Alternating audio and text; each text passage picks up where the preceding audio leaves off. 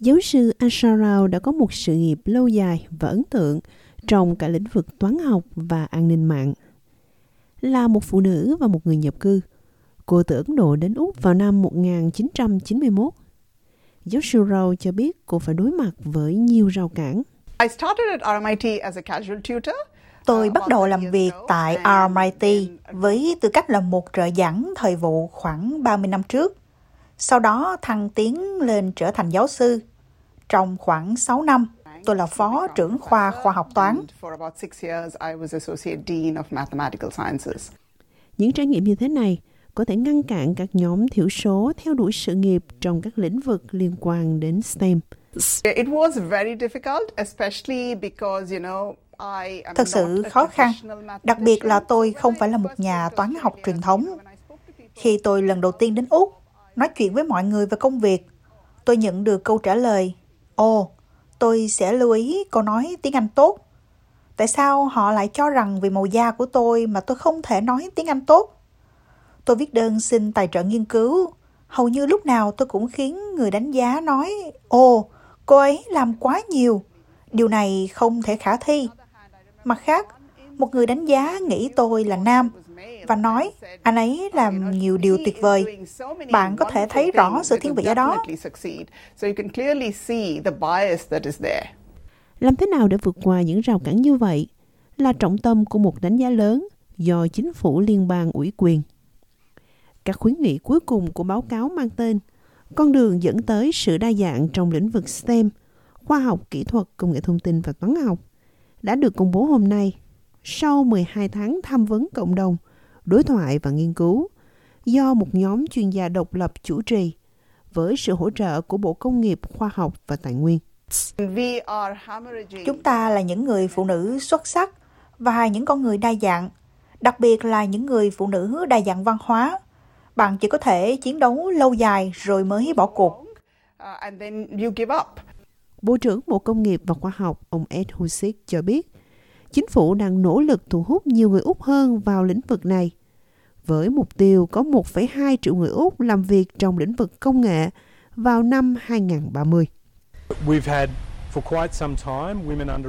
Đã khá lâu rồi, chúng tôi nhận thấy phụ nữ không được đại diện nhiều trong lĩnh vực STEM, nhưng cũng có những người từ các quốc gia thứ nhất hoặc có nguồn gốc văn hóa đa dạng không được tuyển dụng vào các vai trò của STEM.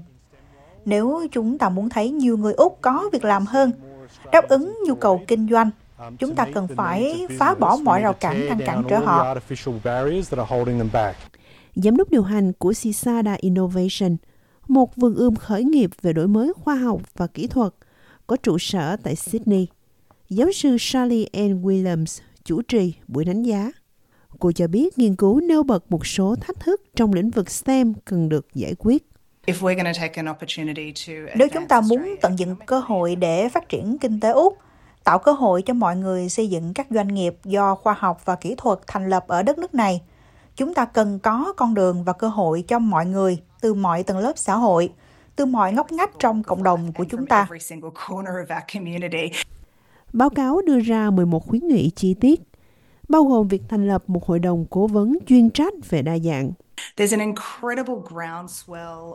Có một nền tảng đáng kinh ngạc về các cơ hội đang diễn ra ở cấp cơ sở trên khắp đất nước này, đặc biệt là trong lĩnh vực giáo dục và một số trong ngành công nghiệp. Nhưng chúng không được phối hợp tốt và không liên kết nhau. Giáo sư Williams cho biết, việc đưa các ứng dụng bằng những ngôn ngữ khác nhau là một cách để thu hẹp khoảng cách.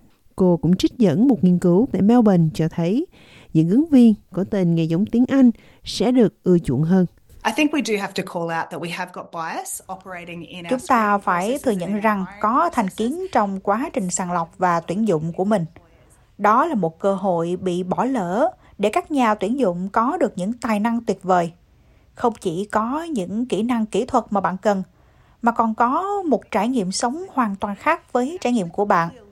Đó là tình huống thua cuộc nếu chúng ta không giải quyết những vấn đề này.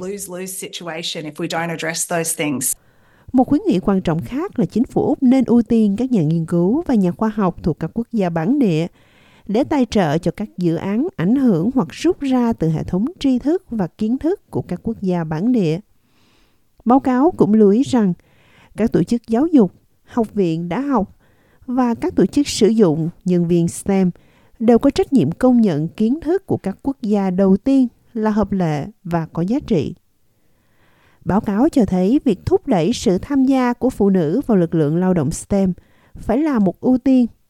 Trong đó, Bộ trưởng Husick nhấn mạnh tầm quan trọng của việc tham gia sớm.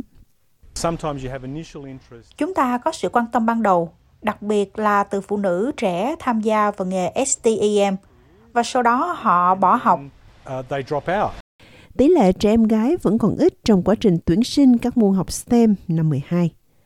Nữ giới chiếm chưa đến một phần tư số học sinh đăng ký học các môn liên quan đến công nghệ thông tin, vật lý, thiên văn học và kỹ thuật. Năm ngoái, trường trung học Sarah Redfern ở Minto, phía tây nam Sydney, đã giới thiệu một chương trình chuyên biệt nhằm mục đích thu hút học sinh tham gia vào các môn học dựa trên khoa học. Những gì chúng tôi làm là thực hiện kế hoạch giáo dục cá nhân, nơi chúng tôi cho học sinh ngồi xuống, thực sự tìm hiểu xem các em muốn làm gì với tương lai của mình hoặc những gì các em quan tâm. Và chúng tôi điều chỉnh một chương trình giảng dạy STEM cho họ. Vừa rồi là Cameron Rogers, trưởng bộ môn đổi mới tại Sarah Redfern, người đã bắt đầu chương trình này vào năm 2023 một học sinh lớp 8 là Sahana Rajesh cho biết chương trình đã giúp em nhận ra những cách có thể biến tình yêu thể thao và khoa học của mình thành sự nghiệp.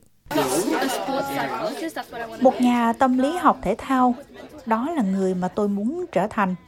Nghề này giúp cải thiện sức khỏe tinh thần và giảm căng thẳng, đồng thời họ động viên và hỗ trợ các cầu thủ. Core, học sinh lớp 11, đang có ước mơ theo đuổi ngành y nhưng em không loại trừ nghề nghiệp trong lĩnh vực kỹ thuật.